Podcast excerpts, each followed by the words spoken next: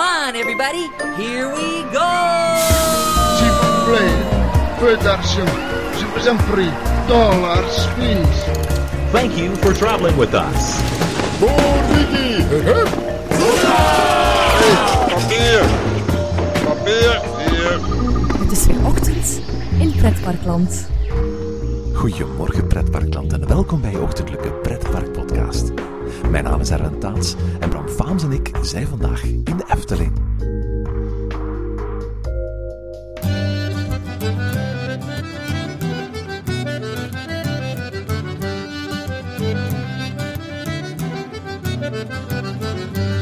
Alle die willen te kaperen varen, moeten mannen met paarden zijn.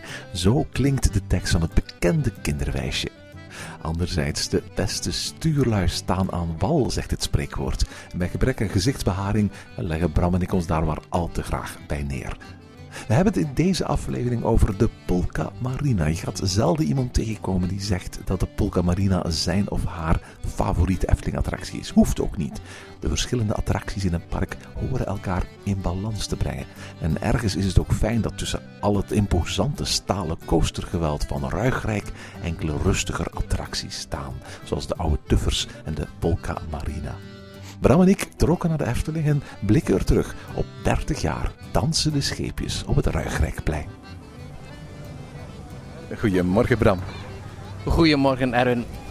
We zitten hier op het eh eh, Ruigrijkplein, Bram, bij ja, een attractie bij wijze van spreken. God ja, het is niet de spectaculairste van heel de Efteling, hè? Nee, en je komt ook in vele, eh, vele parken tegen. Dus ik zou denken, goh, Erwin, Polka Marina, een kogelmolen, is dat nu eh, zo de moeite om, om een speciale af, eh, aflevering aan te wijten? Maar over deze valt een en ander te vertellen. En toch, het is altijd een beetje een ondergeschoven attractie geweest door in de geschiedenis van de Efteling. Als je, eh, eh, uiteraard, je moet weten dat die attractie is geopend in 1984. En 84, dat was een heel druk jaar voor de Efteling. Want eigenlijk hebben ze toen drie attracties toegevoegd aan het park. hè. Ze hebben de oude Tuffer, die hier een beetje verder op het plein eh, staat, geopend. Eh, ze hebben het Carnavalfestival geopend. En ze hebben deze attractie geopend. En daarnaast hebben ze ook nog een boel andere dingen gedaan. Ze hebben eh, het spoortrekt, het park rond laten gaan. Ze hebben het ezeltje strekje verplaatst naar het Herautenplein. Stond vroeger in de buurt van het Witte Paard. En je kan je voorstellen, want ja, in het jaar dat Carnavalfestival openging, dat alle ogen gingen naar ja, die rode neus attractie. En dat dit zo'n beetje ja, beschouwd werd als ja, zo'n attractie er een beetje bij hoorde.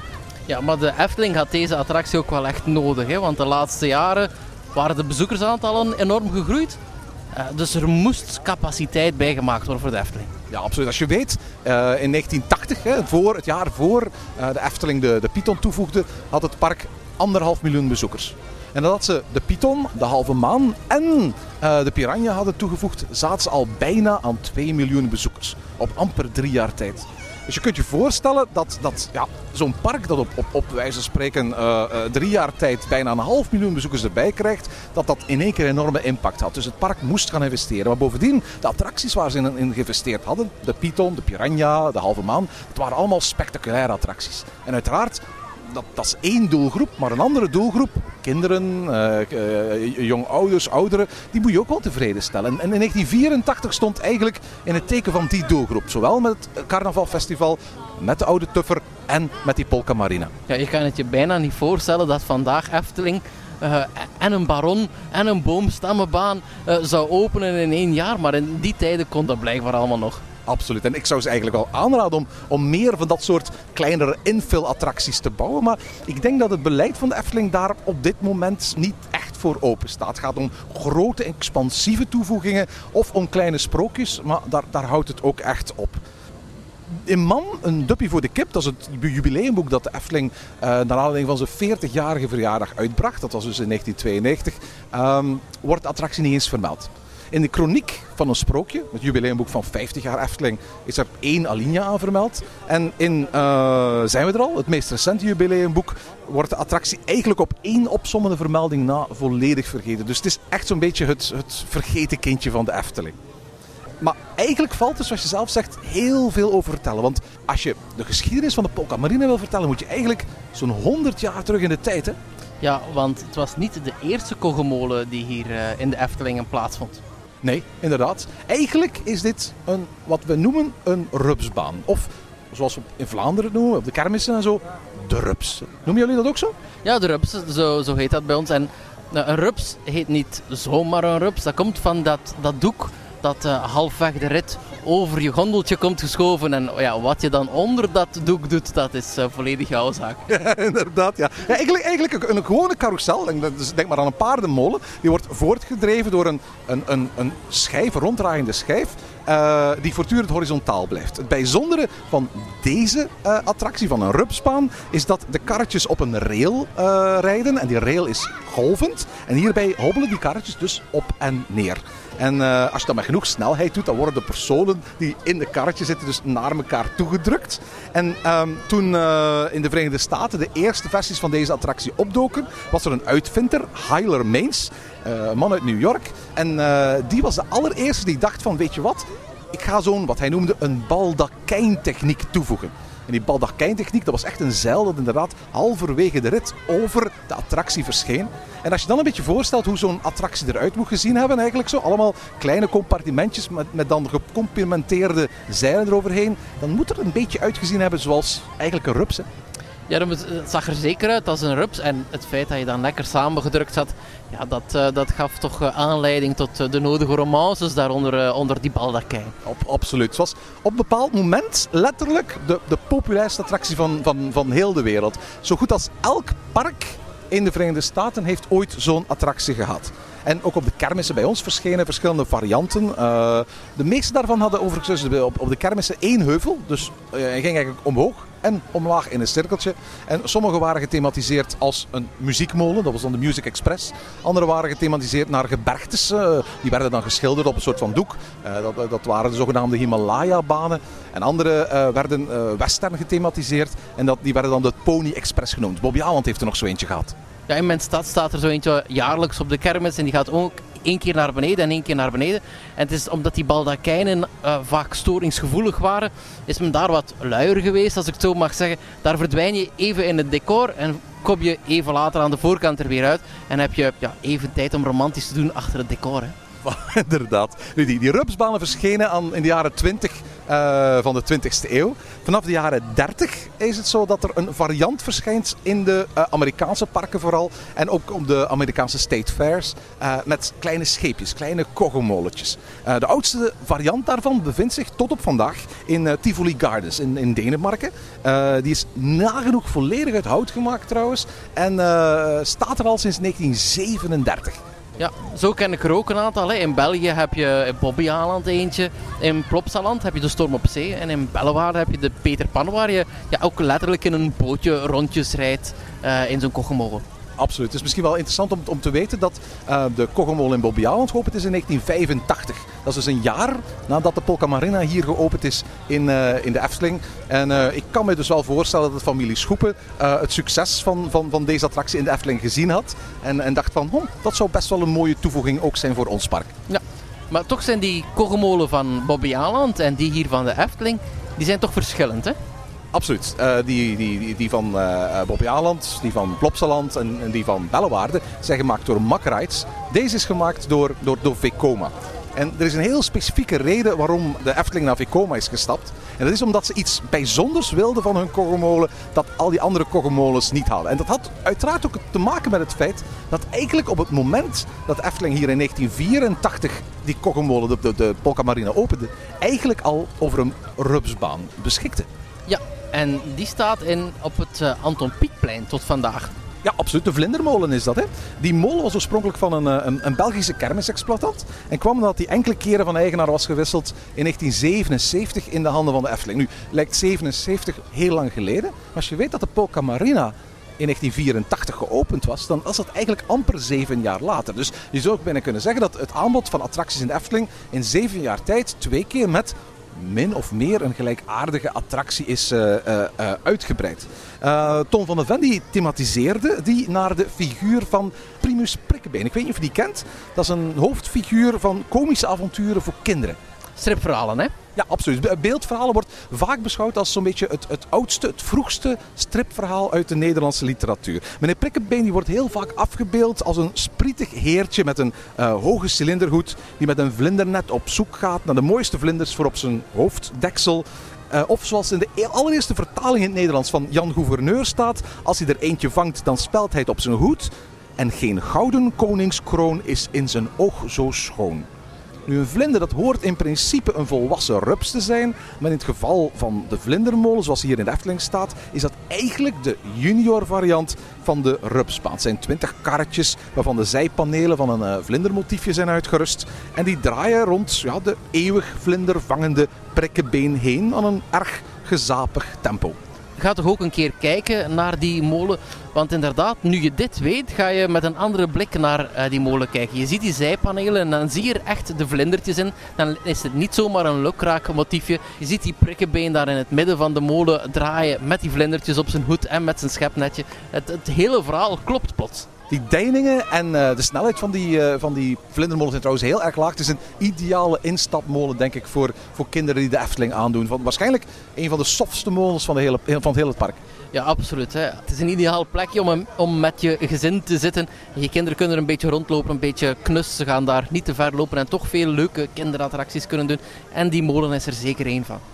Dus 1984 kwam er een nieuwe rupsmolen, maar dan de extra large versie hier op het Ruigrijkplein, dat uiteraard toen nog niet zo heette. De naam werd de Polka Marina. Polka Marina, eh, de dans van de zee, om het eventjes vrij te vertalen uit het Italiaans. Eh, ik kan me trouwens niet ontdoen van de indruk dat er in die tijd een soort van romantische geest door de Efteling ging. Die eh, romantiek en nostalgie associeerde met Zuiderse cultuur. Met de Spaanse, met de Italiaanse cultuur. En, en je zag dat, dat allemaal romantische attracties kregen van die Italiaans geïnspireerde namen. Gondoletta, klein gondeltje. Eh, Fata Morgana is overigens ook gewoon het Italiaanse woord voor luchtspiegeling. De Polka Marina. Ik, ik heb zo het gevoel dat dat, dat, dat Spaans-Italiaanse hier echt wel op dat moment hoogtij vierde. Eh, en dat zie je ook in dingen zoals Diorama, Piranha, Pagoda. Allemaal van die attracties eind jaren 70, begin jaren 80 die op die typische Latijnse A eindigen. Ja, het moest een beetje als reizen klinken wanneer je de Ja, ja, ja, ja absoluut, absoluut. Dat denk, denk ik zeker. Nu, die, die Polka Marina, die, die dans van, van de zee, eh, werd dus een reeks van kleine scheepjes die een rondje zouden draaien rond een parcours dat het toeliet om omhoog en omlaag te gaan. Het is aanzienlijk groter uiteraard dan die vlindermolen, maar hetgene wat de Polka Marina waarschijnlijk het meest bijzondere maakt, is gewoon niet te zien. Nee, maar dat is, de naam verraadt het al. De bootjes dansen. Juist. De bootjes dansen niet alleen op en neer op de golven, maar ze gaan ook heen en weer op die golven. En dat is het speciale kenmerk dat deze molen meedraagt. Inderdaad, hè, wat, wat de Polka Marina kan doen, eh, dat is iets wat eh, de meeste rupsbanen en koggemolens in de rest van de wereld niet kan doen. De scheepjes van de Polka Marina gaan niet alleen op en neer, ze gaan ook lichtjes heen en weer. En dat is op zich wel heel bijzonder. Hoe hebben ze dat gedaan? Wel, ze zijn dus, zoals gezegd, naar Vekoma gestapt. En Vekoma heeft onder de, de, de treinen een cirkelvormig spoor gemonteerd. Echt een MK1200 spoor. En dat is exact hetzelfde spoor zoals ook gebruikt wordt bij de, bij de Python. De aandrijving zit daar nog eens onder. En wat ze eigenlijk gedaan hebben, ze hebben die, de, linker en de rechter rail van het spoor hebben ze eh, zo gebogen dat als de bootjes zich er overheen bewegen, dat ze ook langzaam van links en naar rechts over het spoor gaan. Ja, en als je straks eh, de Bolka Marina bezoekt, let dan even op wanneer dat je, voordat je instapt, kan je een beetje tussen de planken door, kan je die sporen zien liggen en kan je een, een glimp opvangen van hoe die sporen zich ja, eigenlijk een, een cirkelvormig patroon vormen. Ja, absoluut. En als je dacht dat eh, eh, de Baron 1898 de eerste groene achtbaan was van de Efteling, eigenlijk is, was dat de Polka Marina. Ja. Nu, de meeste rupsbanen die hebben een, eh, een, een soort van wiel met spakenstructuur. Waarbij alle spaken uitkomen op een eh, bootje. En eh, in het midden, bij wijze van spreken, zijn die allemaal aan elkaar verbonden. Daardoor ben je verplicht om aan de buitenkant, aan, aan de buitenrand van de attractie in te stappen. Doordat die wiel met spakenstructuur eh, hier niet gebruikt is, kun je ook gewoon langs de binnenkant instappen. En dat is op zich ook wel heel bijzonder bij een rupsbaan. ja, ik heb het altijd een beetje gek gevonden trouwens, dat je eerst onder de baan door moet om te kunnen instappen. Ja, inderdaad, maar dat is uiteindelijk ook hetgene wat het bijzonder maakt. Wat ook heel bijzonder is, is, is die typisch Eftelingse touch die eraan gegeven is. Ton van de Ven, op dat moment creatief directeur, eh, die kreeg de opdracht om ja, meer met deze koggemolen te doen dan, bij wijze van spreken, gewoon een, een aantal scheepjes die achter elkaar rondjes maakten. En wat hij deed, hij ontwierp een, een, een walvis in het midden van de attractie. Een walvis met een wiebelende matroos erop die een paraplu vasthoudt. Het is overigens niet de enige walvis in eh, de Efteling. De, de witte walvis is eh, de naam van het uitgiftepuntje bij het Spokslot. En naar die walvis verwijst ook eh, het bordje van Jonas uit de walvis die precies weet hoe laat het is bij de toiletten van, van het eh, Spookslot. De walvis bij ehm, de Polka Marina, moet ik er eventjes misschien bij zeggen, dat is voor alle duidelijkheid niet Moby Dick. Eh, Moby Dick is misschien wel de bekendste walvis uit de eh, literatuur. Eh, uit het bekende boek van eh, Herman Melville. Overigens een van mijn favoriete boeken. De walvis bij de Polka Marine lijkt nog het meest eigenlijk op een, eh, een Noordkaper. Terwijl de walvis uit eh, Moby Dick eigenlijk een potvis was. En de walvis zoals bij het Spokslot eigenlijk eerder een vinvis is. Nu alle walvissen in de Efteling zijn wit. Eh, misschien gaat daar volgend jaar met eh, de komst van Pinocchio wel verandering in komen. Lijkt me ook wel logisch. Dus die verwarring met Moby Dick is, is, is gauw gemaakt natuurlijk. Maar het is niet Moby Dick. En er is ook echt geen scène in Moby Dick waar dat, eh, kapitein Ahab met een parapluutje bovenop eh, de walvis aan het dobberen is. eh eh, verre van zelfs. Maar ik geloof zelfs dat er ooit een fotoboekje was van de Efteling. Ik geloof, ik het allereerste fotoboekje Nieuwe Stijl. Waarin de Efteling zelf verwees naar deze walvis als, als Moby Dick. Maar dat is het dus niet. Het is, het is gewoon een witte walvis. Ja. Ik vind het toch altijd leuk hoe ze, hij zijn rondjes draait op dat, dat fonteintje. Dat is altijd, altijd wel een leuk, leuk zicht om te zien. Absoluut. De, de 23 koggen, want er zijn 23 scheepjes, die zijn voorzien van eh, zowel Nederlandse drie kleuren en de rood-witte Brabantse vlag. Want we zijn hier in de provincie Noord-Brabant. En het toffe, eh, door die aanwezigheid van die vlaggetjes en die, die hoge masten, is dat daardoor eigenlijk die heen- en weergaande beweging eh, eigenlijk des te meer gaat opvallen. Bovendien is het zo dat alle bootjes voorzien zijn, zowel aan de voorkant als aan de achterkant, van zo'n typische ouderwetse Efteling-E. Voor mocht je vergeten waar je bent. Voor mocht ik, weet je, ik vind dat een fantastische opmerking. Ik ben altijd een beetje zwak gevonden dat parken hun naam of hun logo op attracties zetten. Alsof ik niet weet dat ik in de Efteling ben. Inderdaad. Maar ja, misschien door dat eh, geheen en weer en gewals op eh, de Polka Marina dat je eventjes, eh, eventjes je geheugen blank gaat. Ik weet niet, dat soort logo's en zo. Het is, het is, het is een beetje armoedige manier om, om duidelijk de handtekening van een park op een attractie te zetten. Vaak doen ze dat omdat de stijl en de signatuur van het ontwerp niet sterk genoeg is om, om, om dat uit zichzelf eh, eh, te laten zien. Maar ik denk dat dat bij de Efteling sterk genoeg is. Ik denk dat de Efteling echt niet overal eetjes nodig heeft, maar, maar toch doen ze het hoor. Eh, hierop doen ze het, op de bobslee staat het, op die piranha staan van die eetjes, op de, de boten van de Vliegende Hollanders staan ook van die, van die ondingen. Ik ben heel erg blij dat Baron 1898 daar zo goed als volledig van bespaard is gebleven. En vooral nu we toch kritisch zijn over de eetjes. De eetjes zijn ook niet overal gelijk. Dat klopt. Ah, dat- inderdaad, ja. de nieuwe gestileerde E's verschillen aanzienlijk van eh, de sierlijke Piekse E uit het oorspronkelijke Efteling-logo eh, die hier op die eh, koggetjes staan. Ik bedoel, als je echt moet kiezen, kies dan voor een E zoals hier op de Polka Marina staan. Hè? Ja, dat is toch een beetje meer de nostalgie die we kennen van de Efteling. Ja, maar Tom Tom van den Ven die vond dat blijkbaar dus een goed idee en hij koos dus voor die meest stijlvolle Efteling E. Goed, wat mij betreft had anders kunnen zijn, maar we moeten het er nu eenmaal mee doen. En als je het eenmaal gewend bent, dan is het wel mooi, maar het is een beetje overkill natuurlijk. Eh, om dat, laten we zeggen, letterlijk 46 grote E's in het rond te zien, eh, te zien dobberen. Hè. Vekoma, eh, die door de Efteling dus werd ingeschakeld om die kokkenmolen te maken, die heeft achteraf die molen trouwens in hun catalogus gezet onder de naam Regatta 23.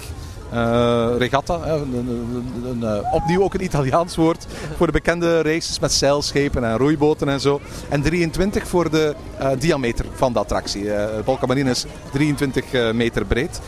Ze maakten overigens ook een Regatta 9 model, dat dus kleiner was, maar 9 meter breed is. En daar heeft er ooit nog een, een versie van in...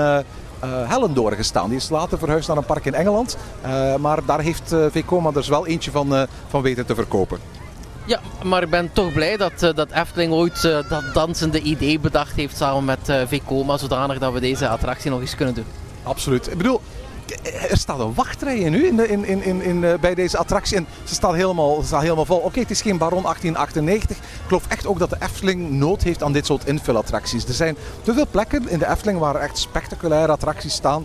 Waar wellicht niet alle leden van het gezin in kunnen. En dan zijn dit soort attracties eigenlijk ideale eh, we zeggen, momentopvullers om de dag wat langer te maken. Of om instappertjes in, in pretparkland de kans te geven om toch eens een min of meer spectaculaire attractie te doen. Echt snel gaat deze niet. Hij zou eigenlijk veel spectaculairder kunnen gaan uh, dan hij eigenlijk uh, is. En ik moet eerlijk zeggen, van, er gaan jaren voorbij voor ik hem één keer doe. Het is zeker geen, geen vaste uh, attractie. Ik doe hem graag eens op een zomeravond als hij donker is en er is heel veel sfeer op het plein en zo. En het is best wel een toffe attractie om eens te doen. Maar ondanks het feit dat ik geen vaste bezoeker ben van de Poca Marina, vind ik wel dat deze attractie zijn plaats heeft hier. Ja, en ik denk dat die, uh, die, die, tientallen mensen, die tientallen families die we net zien uitstappen uit de attracties, net hetzelfde denken. En tot zover deze aflevering van Ochtend in Pretparkland. Heb je vragen of opmerkingen? Mail ons dan via ochtend.pretparkland.be. Meer informatie over onze podcast vind je terug op www.pretparkland.be en nieuwe afleveringen download je via onze website of via iTunes. Ochtend in Pretparkland is de pretparkpodcast voor vroege vogels. Bedankt voor het luisteren en maak er een fijne dag van.